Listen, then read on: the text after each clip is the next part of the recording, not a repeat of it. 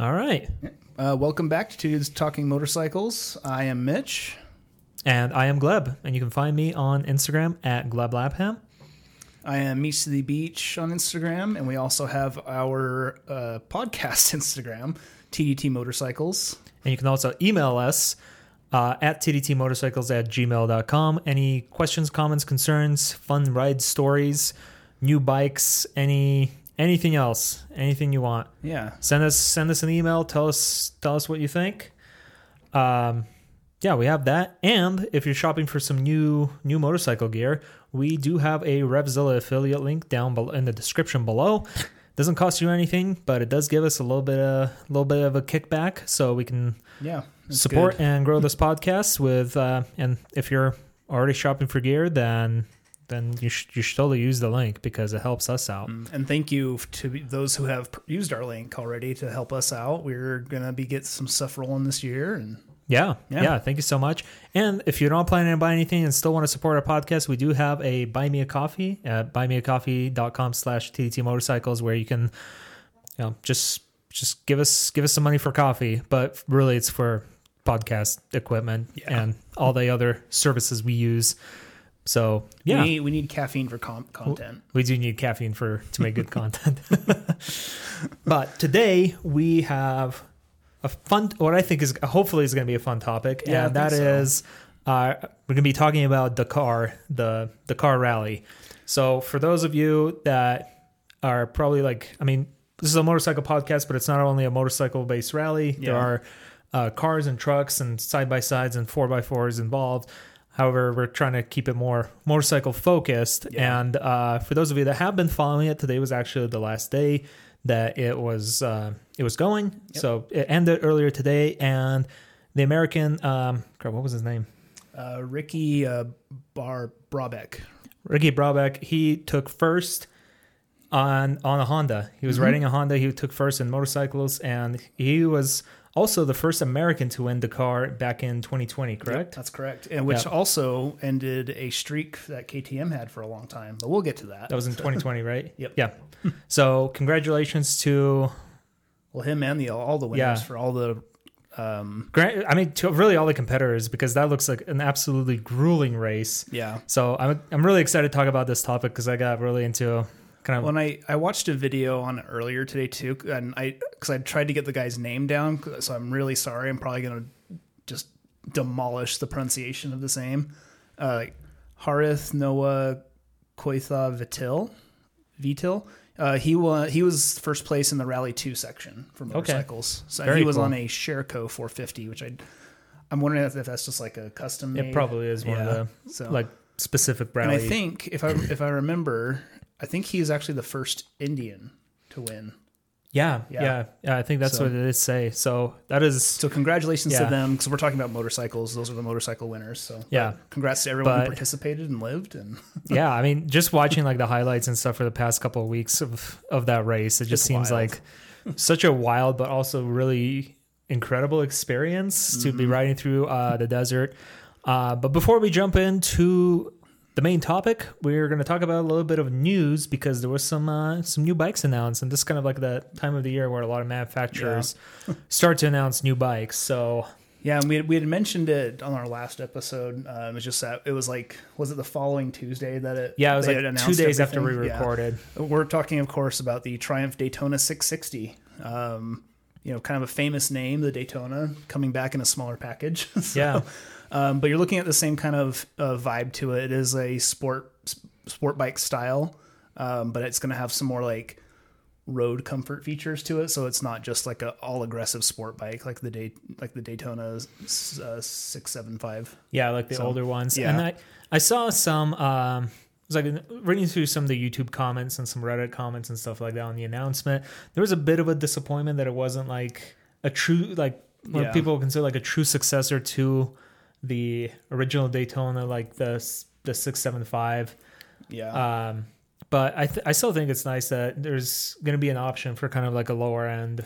Uh, well, yeah, I think it's like you know you want that style of bike. It's kind of like having like a Honda 500, like Yeah. the CB. I don't know what the Honda yeah one of the CBR for whatever Yeah. 500. You know, it's like you want that style, you like that that aesthetic and everything to it. Um, you know, so it's not going to be like this it's not going to be a seven, uh, six seven Yeah, five. it's, not like a high performance bike, No, but it's but it- performance enough that you probably still have some fun on it. Mhm. Yeah, and just from reading on it, so here's what we have everything for you. So the red line on this bike is at uh, twelve thousand six hundred and fifty RPM. Um, you know, from for sport bikes of this size, I guess that's pretty Yeah. normal from there. Uh, but you are look- since a 660cc engine with a 93.6 uh, peak horsepower at 1165,000 RPM. Very high in the rev range. Yeah, very high. um, you know, and we're now looking into fi- uh, was it fi- uh, 50.9 foot pounds of torque available in the range of like the 3125 or 3,125 all the way to 11 11,760. So you're gonna get some power out of it all along the rev range. Yeah. for its size and everything. Um, on top of that, you're getting uh, dual disc uh, front brakes, ABS and traction control, three riding modes, sport road rain, uh, Showa suspension. That's pretty cool. Yeah. Especially for like a lower price bike. I was really surprised to see that. The one drawback though is it's not fully it's not adjustable suspension. No. It is just set Yeah. and it's uh, just the way it is from the factory. Yeah. And uh, again, I could be wrong, but I think the Trident has Showa on the front. I don't know I don't know if it does or not. Yeah, I don't know for sure. Um, maybe not. but anyway, so it's it's it's falling into that category. Same engine Yeah. as the Trident. Um, I believe it's probably tuned different to be able to Oh, get these kind of specs. Yeah. from there. Same engine as the Trident, but also has the Tiger Sport Yeah, uh, uh, six six sixty. Yep. Yep. Yeah. Um, and on top of all that, here's the here's what's really nice. It's under ten thousand dollars brand new. It's only four hundred and forty three pounds wet, and a ten thousand mile service interval. The ten thousand mile service interval is really nice, especially on like a lower priced bike. I'm Mm-hmm. Yeah. a little surprised at the weight. I, I kind of thought it would be a little bit lighter. Yeah, but it's actually a little bit heavier than the Trident itself, and I think it's due to the, the the fairings. and- additional fairings and stuff like that. yeah, I mean, to me, for some reason, it sounds a little heavy for like a sports bike, Mm-hmm. but also since it's not like a really like high performance, They're not supposed to be like a a super ru- expensive yeah. one.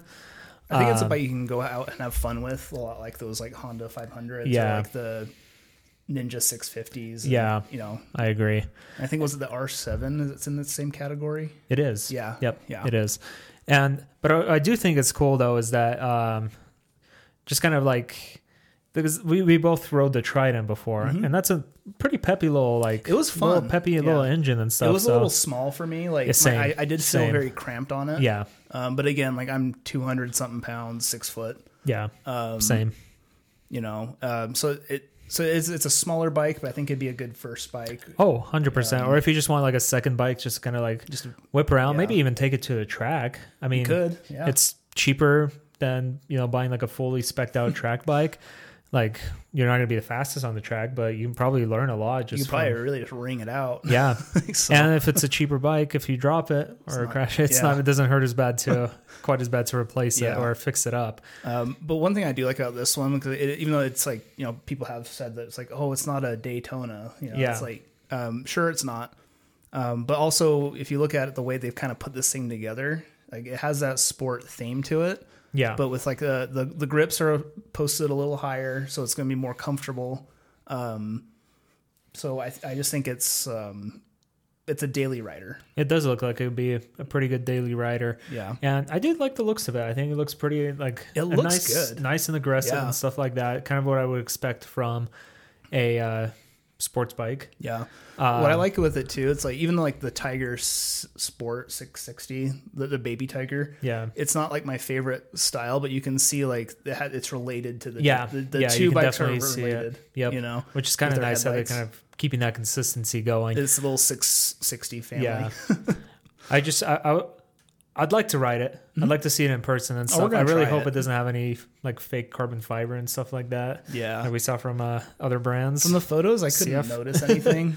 So yeah, it did look but- it did look like a pretty solid bike. yeah. Um, okay, let me ask you this: Hmm. Do you think Triumph is ever going to make a Daytona 1200? Speculating, I I don't know. I mean, because the street triples are very popular. Very popular, but like the well, the Street Triple is the naked, right? Mm-hmm. Oh, sorry, yeah, Yeah, street triple. Right. Yeah, Yeah, the no, you're right. yeah, I'm six- sorry. My, yeah, bra- my yeah. brain just went out. like, my brain just like took a nosedive into the I mean, especially like because last year they put out the new street triples, so it's like they they've got the engine, they've got the frame. yeah, It's just a matter of fairings and uh, riding position. yeah. Um, maybe talking- tune it differently. I don't. I Are you talking about the street triple? street triple? Is that? Because that one's not the 1200. The speed triple is the 1200. oh, street triple. Yeah, Did I say speed? You said street, but I Yeah, wonder. street. Oh, I was uh, wondering if you think they'll ever make a Daytona 1200, Oh, not the seven. Was it 765? you know what? Just balls to the wall. Go for it. I think they. I think they should, even if it's like a limited run, because like if they have something to compete with, like the Panigale, the Yeah. Panigale from Ducati, or the uh, BMW, is it the RX 1000 or the R, RS. R, RS 1000? yeah, yeah. One of their sports bikes, Yeah. fully faired sports bikes uh, that one of The our buddies has. or the Kawi H two. Yeah, like all of those like high performance, Yeah. uh, fully faired sports bikes. Um, I mean, they, they they definitely could. I was talking more for like the the average rider. You know, Yeah. those street triples are pretty fast. Like I, oh yeah, I- I'm not a fast boy.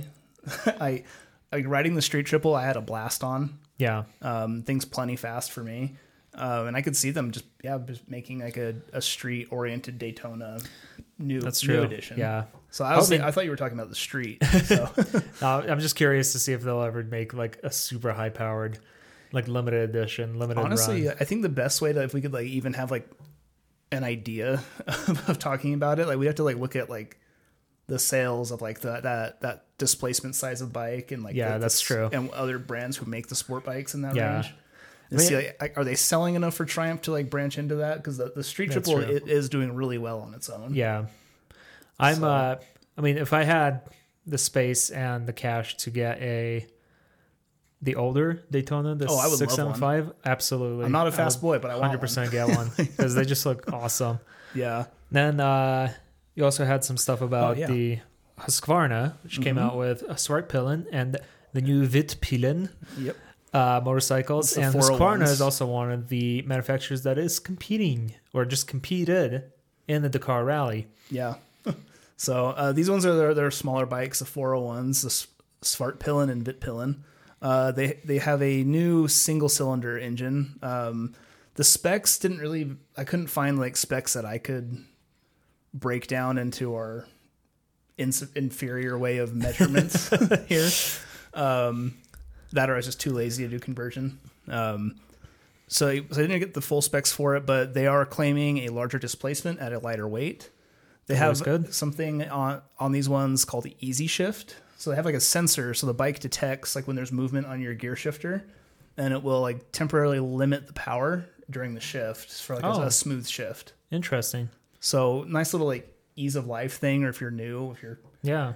Okay. that, that could help you from scaring yourself, I guess. So, uh, street and rain mode, LED lighting, uh, connectivity. I don't know if the connectivity mod is included in it or if it's just an option for aftermarket or afterwards. But they do have connection options like Bluetooth and everything, Always nice. and controls on the handlebars from there. Uh, new five inch TFT and a 10,000 kilometer service. So about six thousand miles Yep. um, for service, which is the same as my bike. Yep. well, and they have um, and they also have their. I, I'm not familiar with the brand, but the ByBre brakes. Um, they're not. It's not I dual think it's a- disc. I think uh, ByBre might be. Um, if, I don't know if I'm hundred percent correct on this, but it might be one of Brembo's like offshoots, kind of Okay. like Brembo's, like budget Brembos almost. Mm, Like. I think it's a brand that is either owned by Brembo or I could be thinking of something completely different. Gotcha. But I'm, I'm like ninety percent sure. yeah. so, um, yeah. So it has those brakes uh, with uh, corner sensitive ABS and uh, traction control. So you're looking pretty good for those. And if Um, I remember right, these are kind of like the Huskies kind of lower priced Yeah. yeah, street like bikes and stuff yeah. like that, Uh, which I think they. Um, I mean, I personally think they kind of like a cool little unique look to them. Well, and the the Svartpilen it has like more of like a scrambler uh, uh, look to it. okay, It- like it comes with like uh, spoke wheels and like uh, okay, rougher looking tires. yeah, Um, so I, I think I think their words on their website was like the urban explorer. Hmm. So like, I guess you could do like little fire road or something here and there. so, um, but the, light. the Vitpilen has the cast wheels and, and street oriented tires. Uh, what was different from the uh, the Vitpilen from this Fart Pillin is uh, they have a they they have a new frame for the Vitpilen. Basically. Very nice. So Okay. it's uh, I, I think was- that that's adding into some like weight reduction as well, and they've also changed up the ergonomics from the Vitpilen.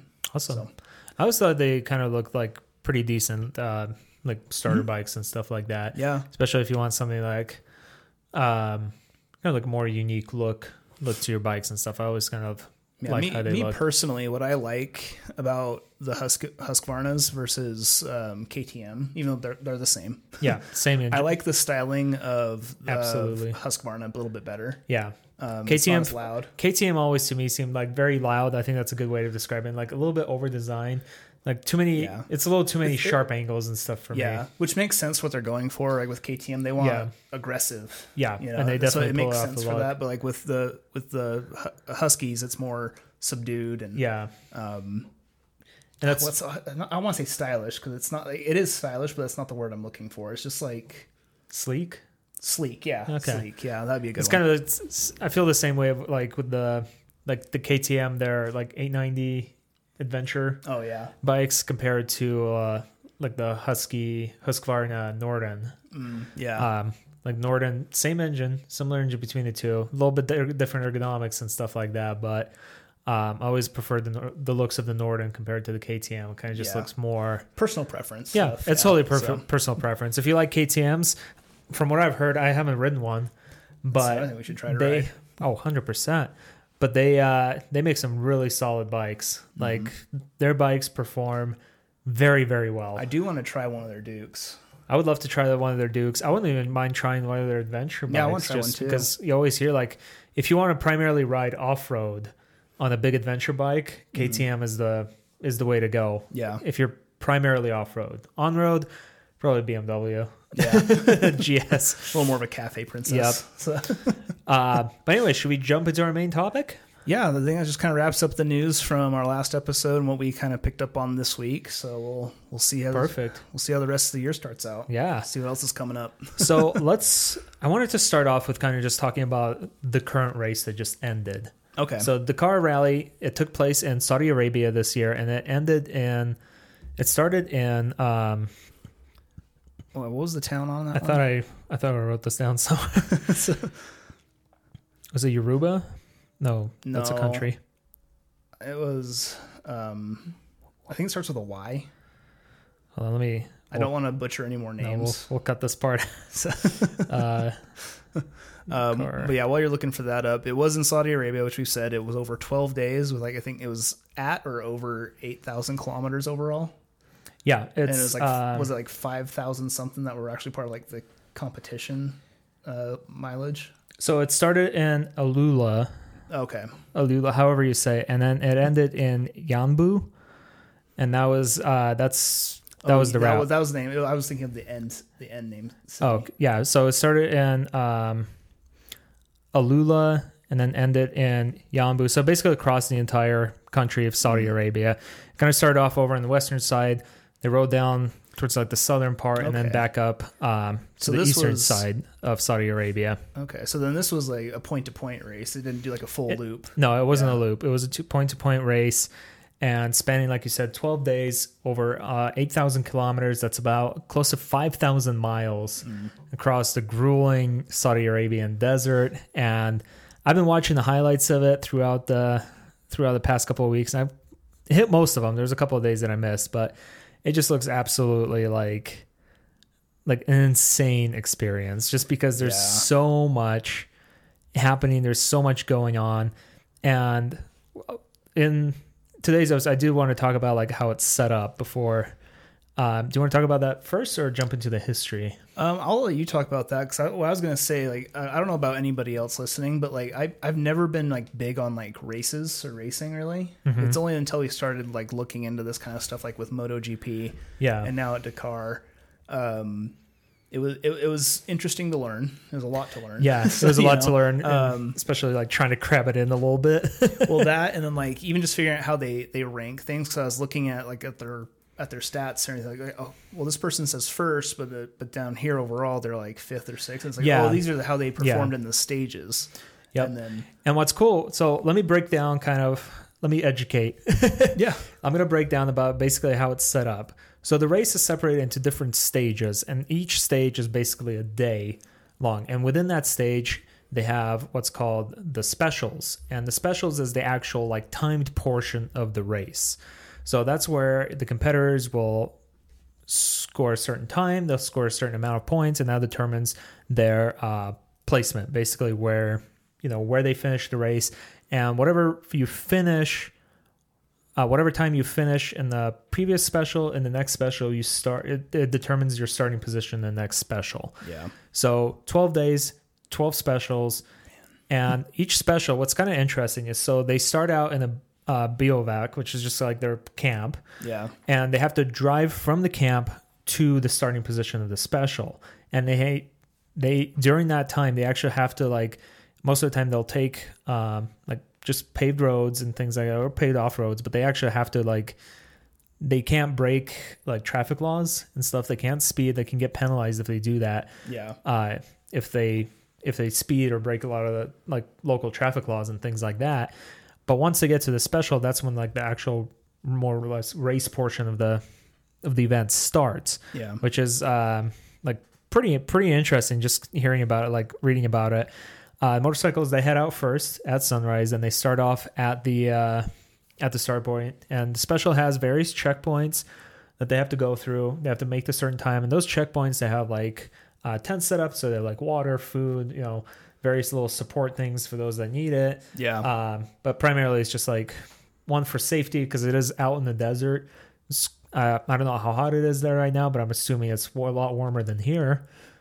yeah. Maybe a little And, bit. Who knows? You know, desert like water, food, shade, like cooling off and stuff. A lot of things are a lot of those things are very important to have. yeah. and uh, but they'll go through each of those checkpoints and then they at each checkpoint they also have the race official they stamp a logbook to show like yeah this person made it through here or this team made it through here and then they continue on. Then at the end of the day after they finish the timed uh timed spe- uh, special they have to head to the next bi- uh, bivouac which um they stay for the night and then they continue on next the next morning. And once again to get to that spot they still have to obey the traffic laws and they have to get there by a certain time so you can't just kind of like take as long as you need if you are too slow you can get you can get disqualified You or yeah. penalized Yeah. um, in this particular race, and I mentioned this in the last episode, they had what's called a they had a marathon stage, and it's basically during this stage, what they did was it was 48 hours, and at 4 p.m. on the first day, so it was over two days. At 4 p.m. on the first day, what it, they did is you had to stop at the next bivouac and set up camp like you and you couldn't have any support. So like your team couldn't help help you out. They couldn't send out a support vehicle for you. Um, all the maintenance had to be done by the drivers or by the riders themselves. Yeah. uh, the only exception is that you could uh, the riders or the drivers could assist other people um, or other drivers and stuff but they couldn't have any outside of assistance from like um, their like support team and things like that Yeah. um, obviously aside for like medical medical reasons and things like that yeah. um, so yeah that's uh, that's kind of like the anatomy of the race and um, and you know for each of the time sections there are you can uh, you can get penalized depending on what you do if you miss waypoints if you have faulty like uh, if your safety equipment on your uh, vehicle is not up to code or and uh, or if something on the vehicle doesn't comply you can get penalized for that and also like breaking the highway code on like public on like public Oh. and paved roads and stuff you can actually get That makes uh, sense. get penalized Actually. Yeah. yeah, yeah you're time penalized for that so they kind of keep it keep it um keep keep people in line and also Dakar um i guess i should have said this at first if, for those of you that are unfamiliar with the race it is a rally raid type race and it's basically a cross country race that spans like just a huge distance and lasts for anywhere from like 10 to 15 yeah. 10 to 15 days Yeah. No, it's it's it's an event. Like it's it's very much an event yeah. And just like if you guys like ever watch some of the stuff that they that goes through with it or that take the riding that they have to do, like it's over some treacherous terrain and like It is just- very treacherous terrain, and you know a lot of clips and like before doing this much research, I knew of Dakar and I know kind of like what they yeah, did. yeah, same. And I was just picture like, you know, them carving over dunes and stuff like that. But there's like this clip that I saw earlier on Instagram and it was like just them driving, trying to get this bike up over these like the loosest rocks. Yeah. And uh, I don't remember which motorcycle uh, team it was or who the rider was, but they could, they were ha- really struggling to get up this hill, and right behind them was uh, an Audi car. Maybe it was an Audi. It was one of the car like competitors, and one of the drivers actually, or the co-pilot, got out and helped the guy like Oh, yeah, push the bike one. I up yeah. because.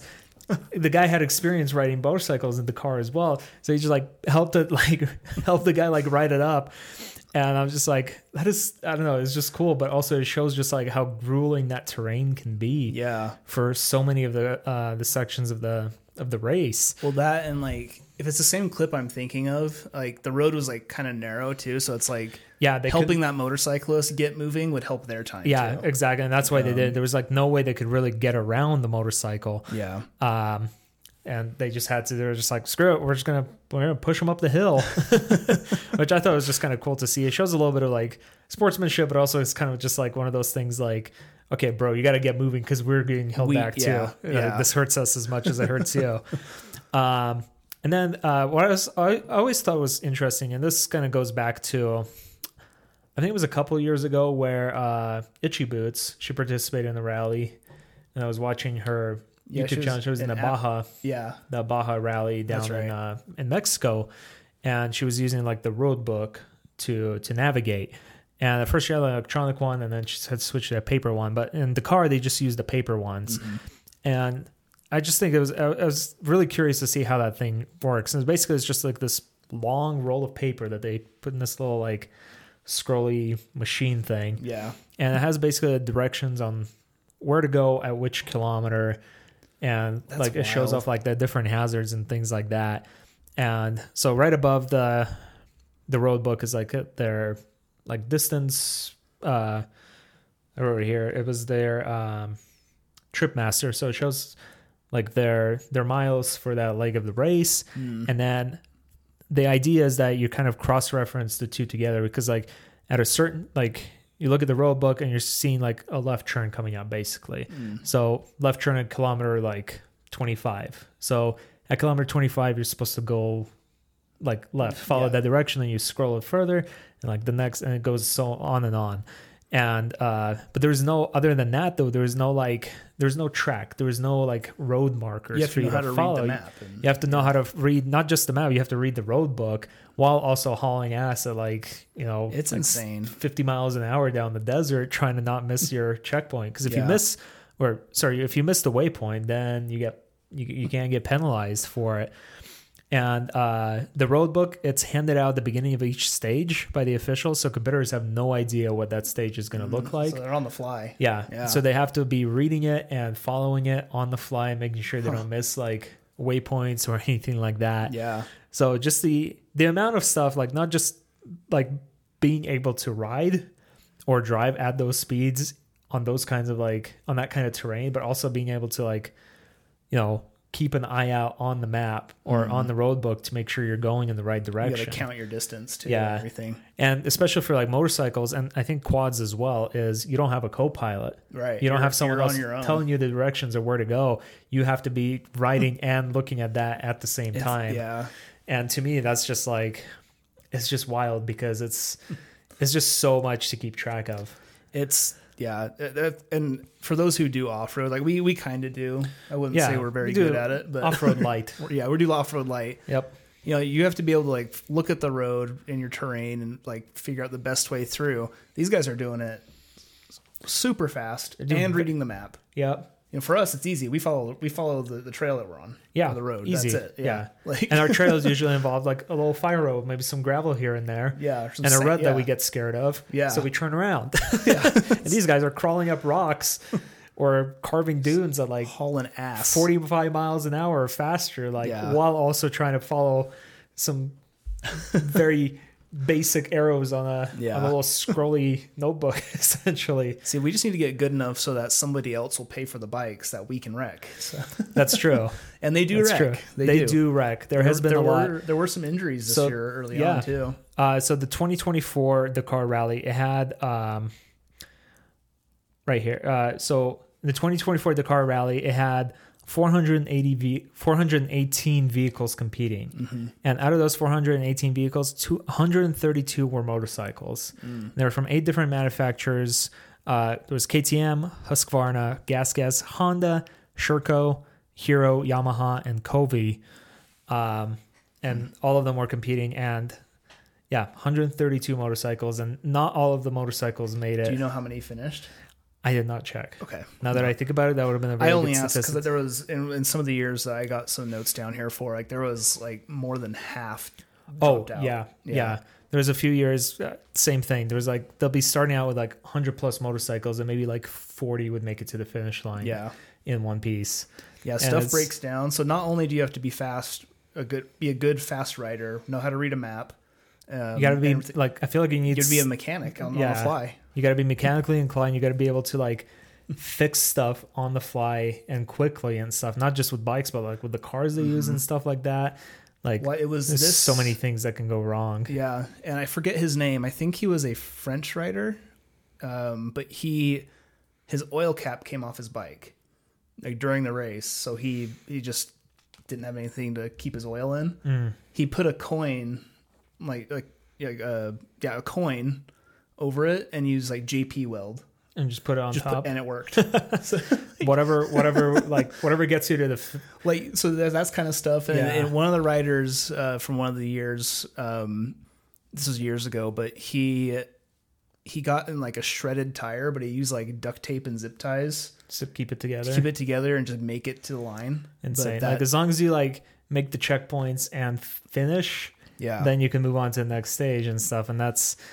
Uh, but like breaking the machine breaking is one thing, but the people get the people like breaking seriously hurt. Like, pe- yeah, people break in this Yeah. race. Like, there's been multiple times throughout the history of Dakar, like just researching for this episode, where you know even some of the most experienced riders, that's basically like, n- like they weren't able to finish the race Mm-hmm. because they either took a bad fall and like broke their arm or broke their leg or something like that, and they just they just couldn't finish. Yeah. And that happens not just to amateurs; it happens to like Everybody. the most experienced riders out there. Is Yeah. they'll well it happens to people in the in cars too Like, Yeah. in the cars and trucks they get injured as well like Yeah. it's a There was this clip I saw from, um, I think it was like the highlight from the the, the final stage, and it was talking about Audi, um, not a motorcycle. it was talking about Audi, and it was just like this. who knows?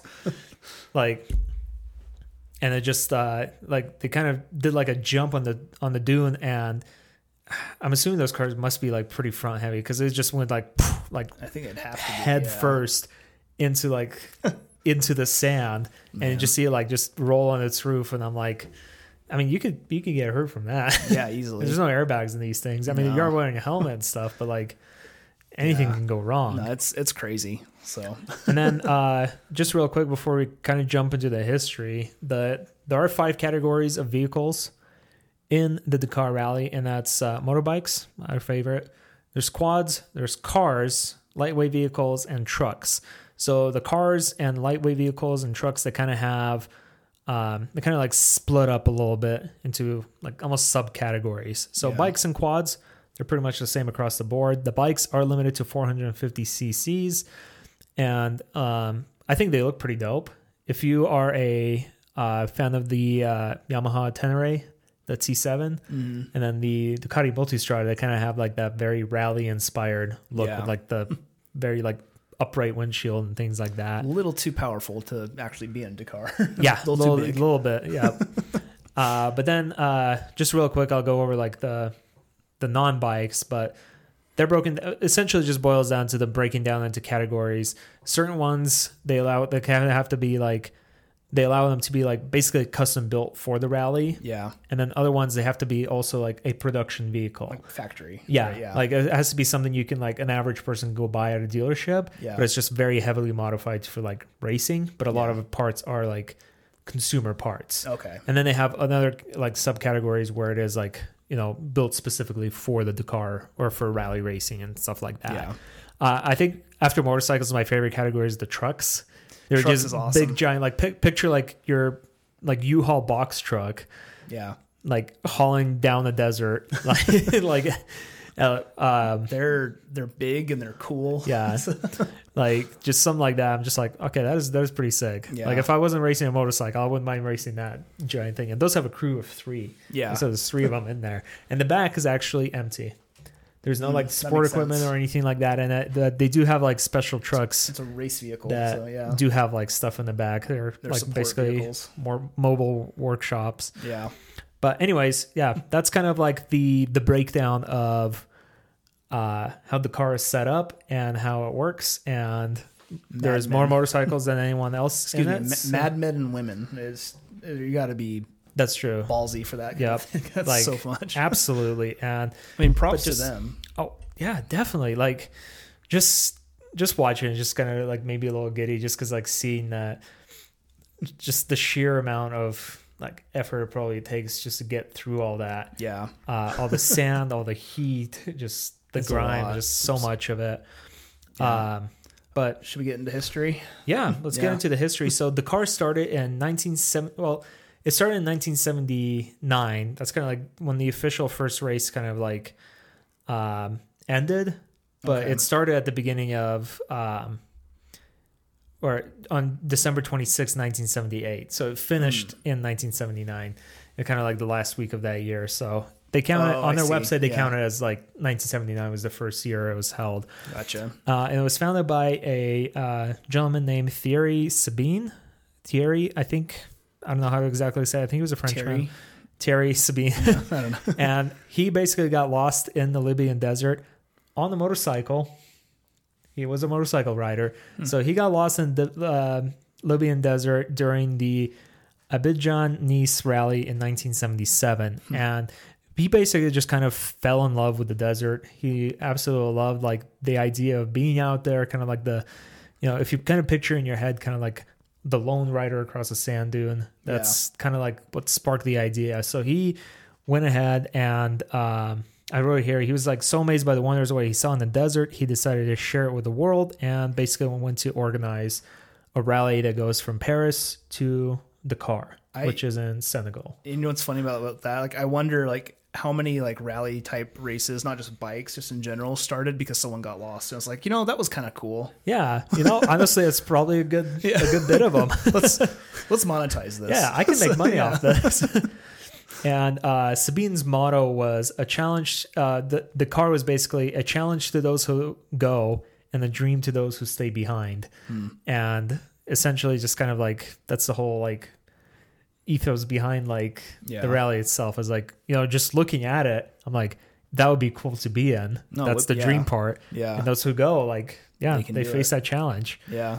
And so on December 26th, the 1978, the uh, first Dakar rally took off from Paris. Do you know So- where it ended? Is it still Dakar. Paris? It ended in Dakar. Oh, in- it's a, oh, yeah, okay, it's a city in yeah. Senegal. Gotcha. And the, No, even no, I'm tracking. I was yeah. like, I was just Oh. like, like, yeah, we're talking about Dakar. Oh, yeah. sorry, whoosh, flew right over my head.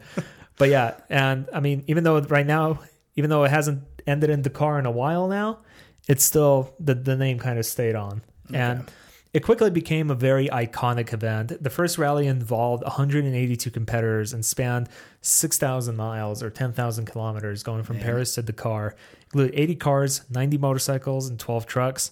Only 74 vehicles in total were able to finish the race. Like most of them did not even make it to the finish Yeah. line. More than half didn't. Yep. Yeah.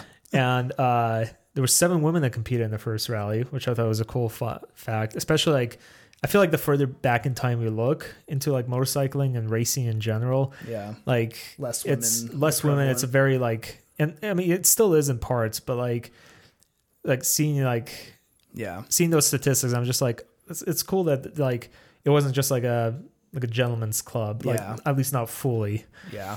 No, Uh, that's that's cool. The race crossed uh, obviously P- France, then Algeria, Niger, Mali, Upper Volta, which I don't think is around anymore, and Senegal, which is where it ended. And the first motorcycle winner was uh, Cyril Neveu.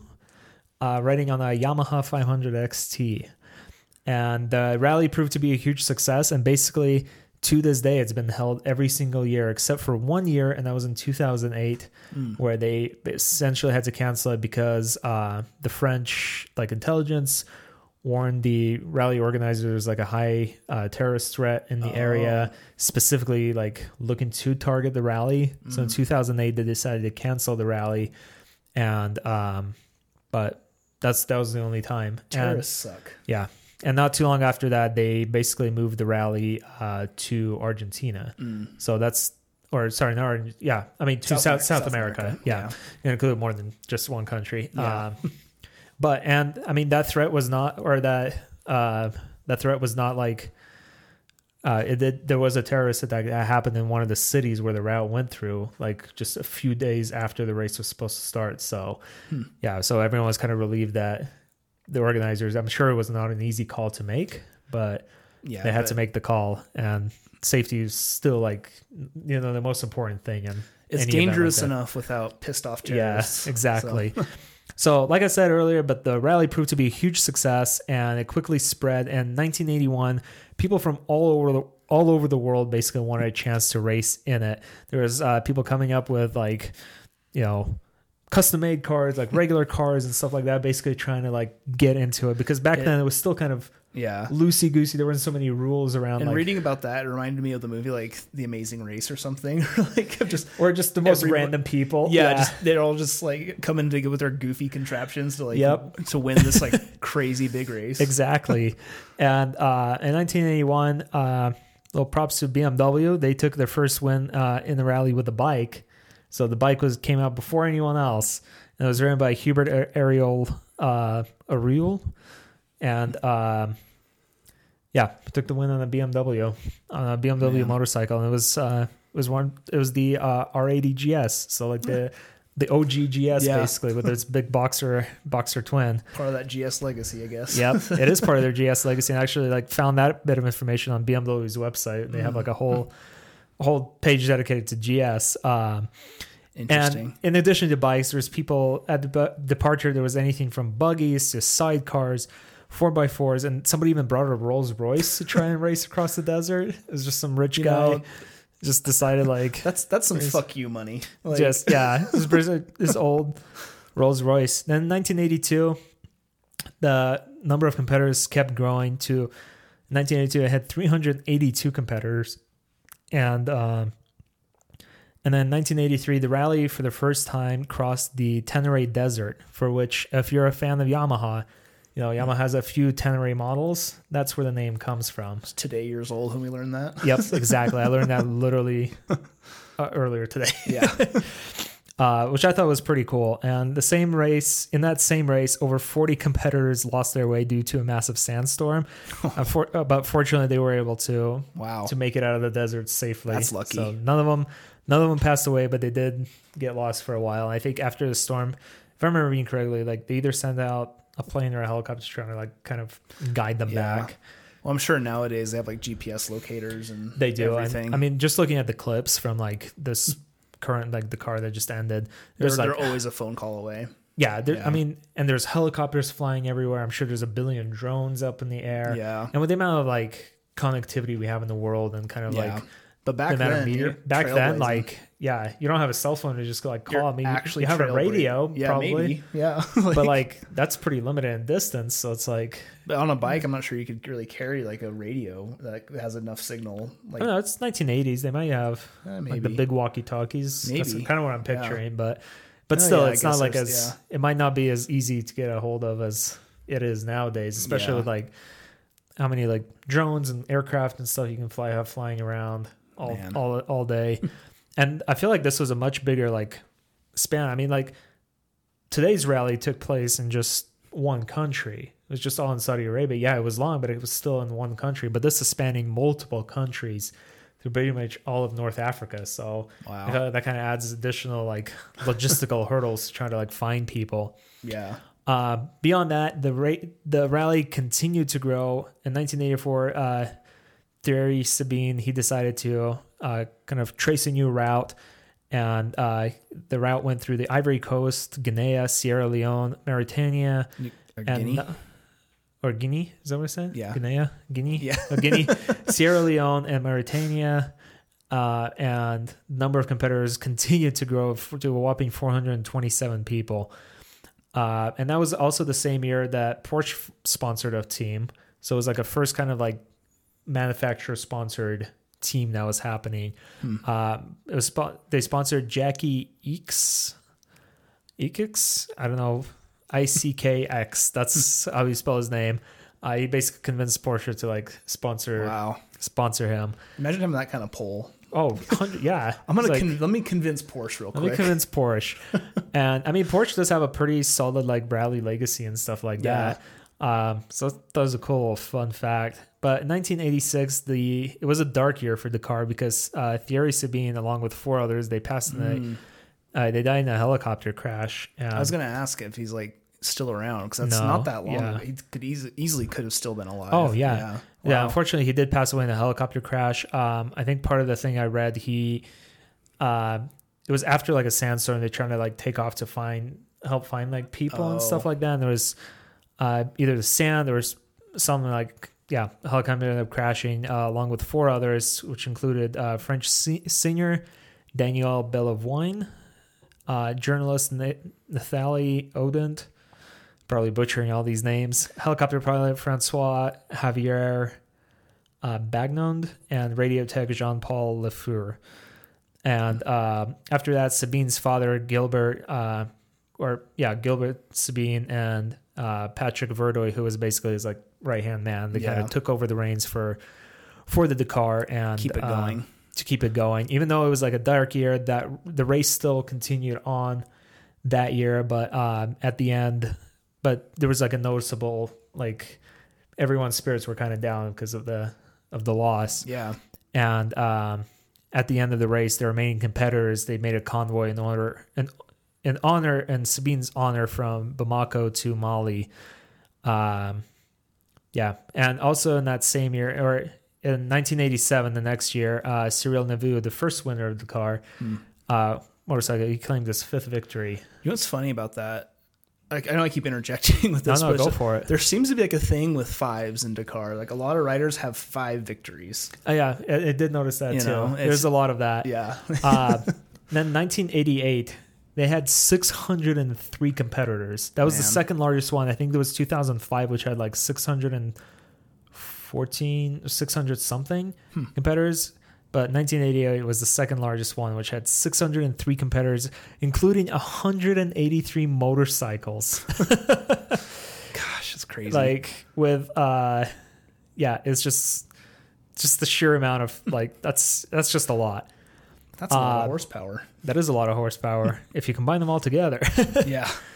Um, over time, the rally kind of evolved to take place in different locations. In 1989, it moved to include Libya, That's as and part as of it. There you go. Yeah. Uh, it included uh, Libya. Uh, there, there was a route traced through Libya, Yeah. but this whole time it was still going from like Paris to Dakar, or at least France to Dakar. They kind of bounce around, not just like Paris alone. Uh, 1990, uh, there was one woman that entered the race on the motorcycle, and her name was Patricia Scheck. And I thought it was a pretty cool little tidbit because she was the daughter of Hubert Scheck, who was a Dakar racer and champion. So she basically like took on that same role, kind of like following her father's footsteps. And she also rode on a BMW R80 oh wow. S, so one of the older, older like OGGS models. Yeah, there's there's a few of that too. Like if you like look at Dakar history, there's like there's there's a more than a few examples of like Dakar being like a legacy thing for families. Oh yeah, there was a lot of uh, competitors that like took off, took after like you know if their fathers like competed and stuff like that. Uh, their son kind of like I you think know kept going, or daughter in this case Yeah. and stuff. It's it's kind of cool to see. in So one of this- like the later years that I was researching, there's actually two brothers who competed against each other. yeah yeah, yeah, and in the current race there was also two brothers. Yeah, I from think it was the Spain same brothers. that uh, that also competed. Yeah. So it was really cool to see. Um, in 1991, Harley Davidson entered the competition. I haven't heard any, seen anything about them since, but they did. You Uh, the bike, try. You gotta you gotta try. try it. The bike was ridden by Jean Gaël Sop- Sopois, Um, I could not find the type of Harley they used. I'm assuming it was heavily modified because Mm. Oh, it had to have been. they've been. I mean, they pretty much make cruisers, but I'm just curious to see what kind of engine it might have had. Yeah. Like, But I do a know that's like a sub uh, group in motorcycling. There are there's like small populations, or it's not very common. I've never seen one or met someone who does it, but there are people who do modify Harleys to be like scramblers. I have, yeah, I do. Uh, there's like even a name for them, but I can't remember. Yeah, I yeah. can't remember off the top of my head. If you do know it, leave a comment down or send us an email about it.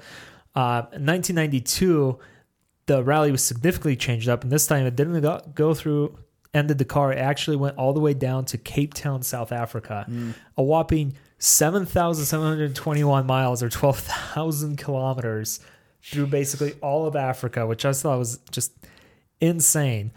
And then also uh, in 1992, Hubert Auriol, if you remember from earlier, Mm-hmm. he was the first guy to win on a motorcycle in BMW. He was the first person to claim uh, first place in two different classes in the Oh, wow. motorcycle and in the car. and uh, that record remained unbeaten until basically like the 90s.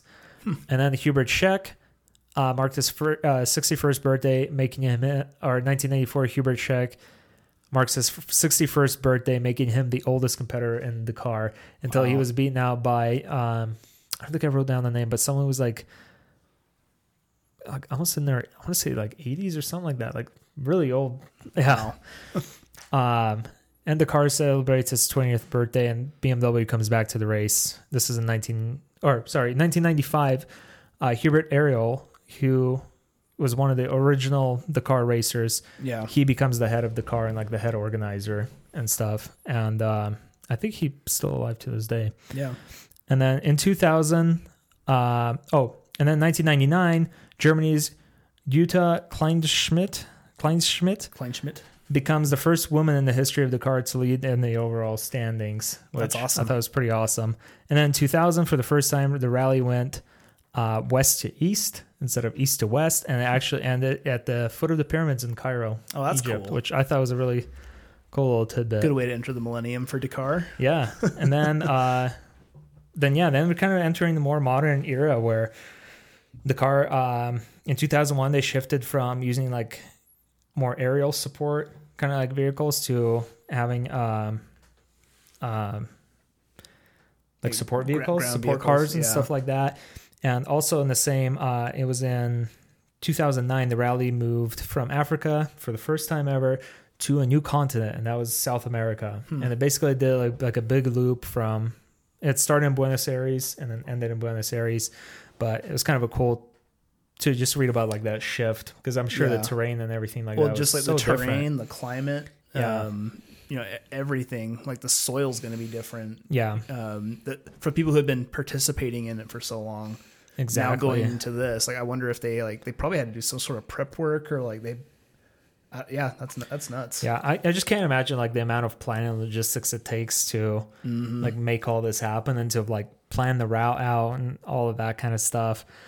Um, it was really cool. Like there was a crowd of over six hundred thousand people in Buenos Aires, like lined up to see to see the race start, to see the race off, and over like three million people like tuned in to like watch it and spectate it like throughout the route. It's just crazy amount of people. Uh, David Fred Fretigné I pray, uh, proved that's also proved that smaller bikes doesn't exist that smaller capacity bikes doesn't necessarily mean slower. Yeah. By taking third overall in motorcycles, only 13 minutes behind a 650cc KTM, while he was riding on a 450cc. Uh, I didn't catch it- the it brand. is the rider. Yeah, it is. It has a lot to do with the rider, and then we finally kind of get into the more modern era, Yeah. which Oh Yeah, yeah, yeah. I can take it from here. so from that one. Yeah, so we're uh, leading on to more recent times. In 2011, uh, this was the first time that half of the stages had different time sections for bikes, cars, and trucks. So they're actually like kind of more paced out for what you're, what vehicle you're you're using. Yeah. From there. So uh, you know, again with 2011, it was in Buenos Aires, Argentina. Um, this one they were looking at nine thousand six hundred and five kilometers. it's like And- almost almost 6,000 miles basically. Yeah, which is just it's it's a long distance. Yeah. you know, It's crazy. from there. Um, think one uh, KTM's uh, 450cc wins uh, eight best times uh, for its a lot. first for its first competition. So they they unveiled this bike or they brought it into this competition. So it's maiden voyage for. Dakar, and it won eight best times. That is insane. And yeah. it just shows that I mean KTM like it has that off road pedigree. They oh yeah, they know they know what they're doing. that's their bread and butter. yeah, really. exactly. So, you know, um, the very next year into 2012, um, it's been the first time in, uh, since 2006 that they did a point to point race instead of a loop. Okay. So they passed through three countries. They went from Argentina to Chile to Peru. very cool. Yeah. Um, you know, a lot of this era, there was just like, it, it was in um, South America. Um, and in 2014, Bolivia becomes the 28th nation to participate.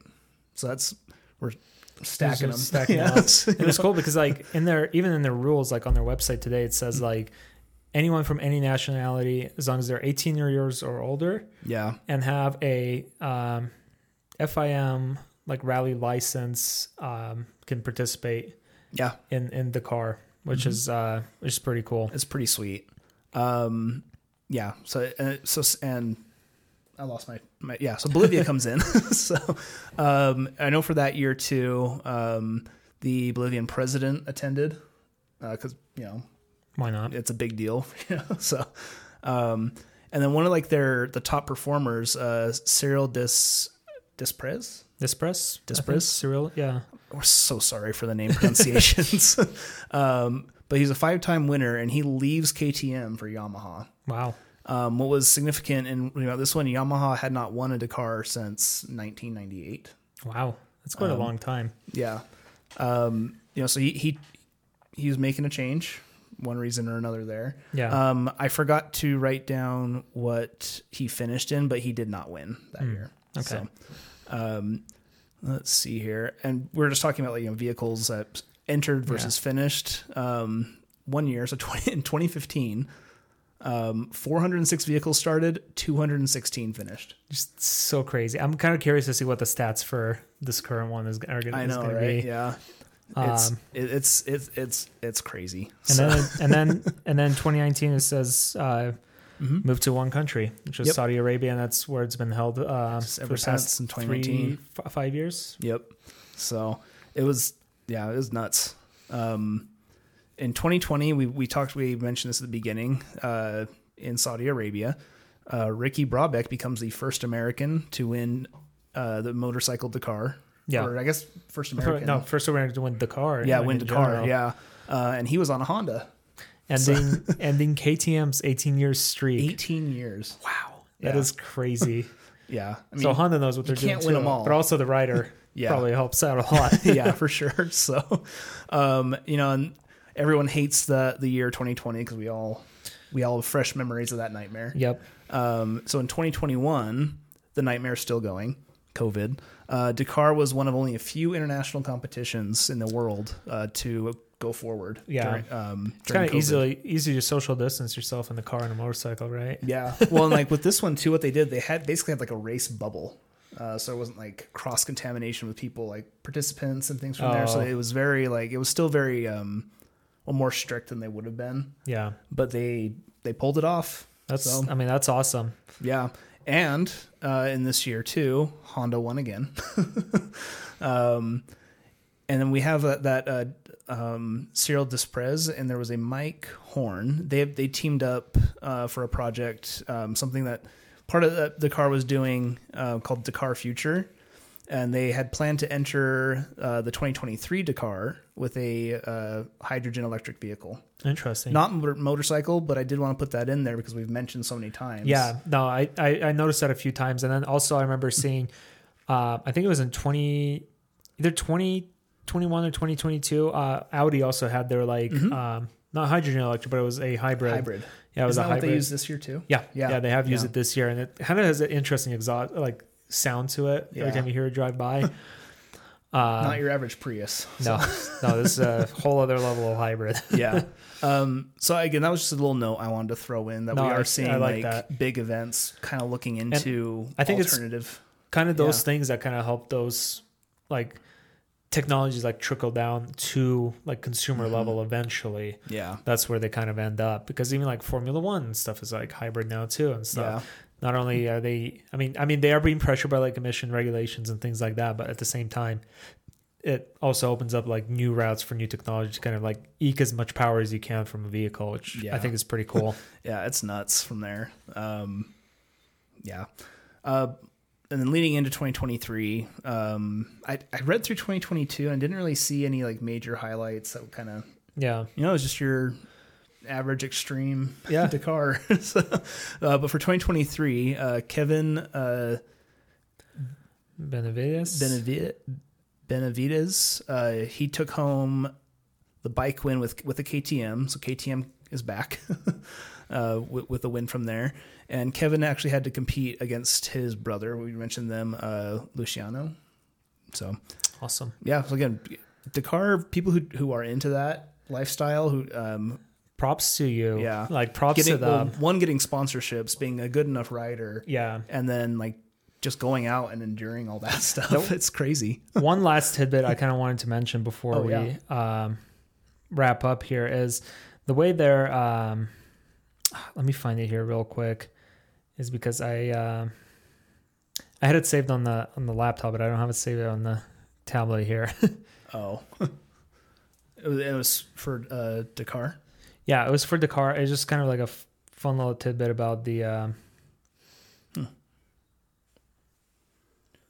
on there.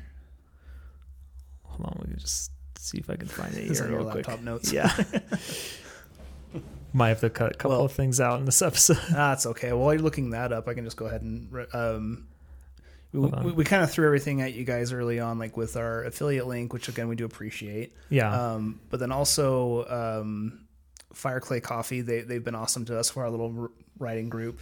Um, it's kind of like our when the writing season starts again. That's going to be our Yeah, if you live in the Salt Lake, if you live in the Salt Lake area, yeah. Go ahead and look up uh, Fireclay Coffee. They're good. Um, Did you find it? yeah. So it was right here, and um, so basically, so there's several levels of competitors that are in. Oh yeah. So there's like amateur levels and stuff, which are kind of like people that kind of enter either like privately funded themselves or make a smaller team. They enter to kind of like compete, but then there's also what they call like the elite, and those are the ones they have like uh, kind of like a s- almost like a slightly different set of rules because they're either like big teams sponsored by uh like you know like Honda, like and like Hondas and like Toyota, Red Bull, yeah. like Monster Energy, like all the big like racing teams and things like that. And then there's also the amateur category. But in order to qualify as like the elite, you have to have competed in a previous like rally race, not Mm. necessarily Dakar, but a rally race, or you had to have placed in a previous Dakar like um Oh. like year like somewhere yeah. you have to like place somewhere and stuff so there's a lot of different like things but it's so also not only finish, but you have to place pretty well. yeah so you have to like place somewhere but you have to actually like be able to finish the race and stuff Yeah. um and it's just i, I just thought it was kind of interesting and also this year they had um uh so they had so and it kind of classifies as well they also have like the legend category who is basically competitors who have participated in more than 10 editions of the dakar rally Hmm. and there's been some people who have um I, th- I'm not gonna go back to my notes. There was one person who participated in basically like all 50, like f- up to the 90s. He participated in pretty much 15 years worth of Dakar rallies. Wow. and which is just insane to me. And then they have the rookies who participate in the rallies for the first time, and then they also had a special. A special category in the past couple of years called Original by Motul, which Hmm. Motul, if you're a rider, you probably know they make like oil and like Yeah. maintenance products and things like that. Um, and these motorbikes and quads who are original by Motul uh, can be recognized thanks to their uh, number on the red background. And compared to most competitors who are accompanied by support crews, the original by Motul riders they participate in the rally with no support whatsoever. So they decide how to manage their vehicle, how to manage their fuel supplies, and all of that stuff. Uh, Motul basically just provides them with logistical support to get Wow. from place A to place B, but that's that's it.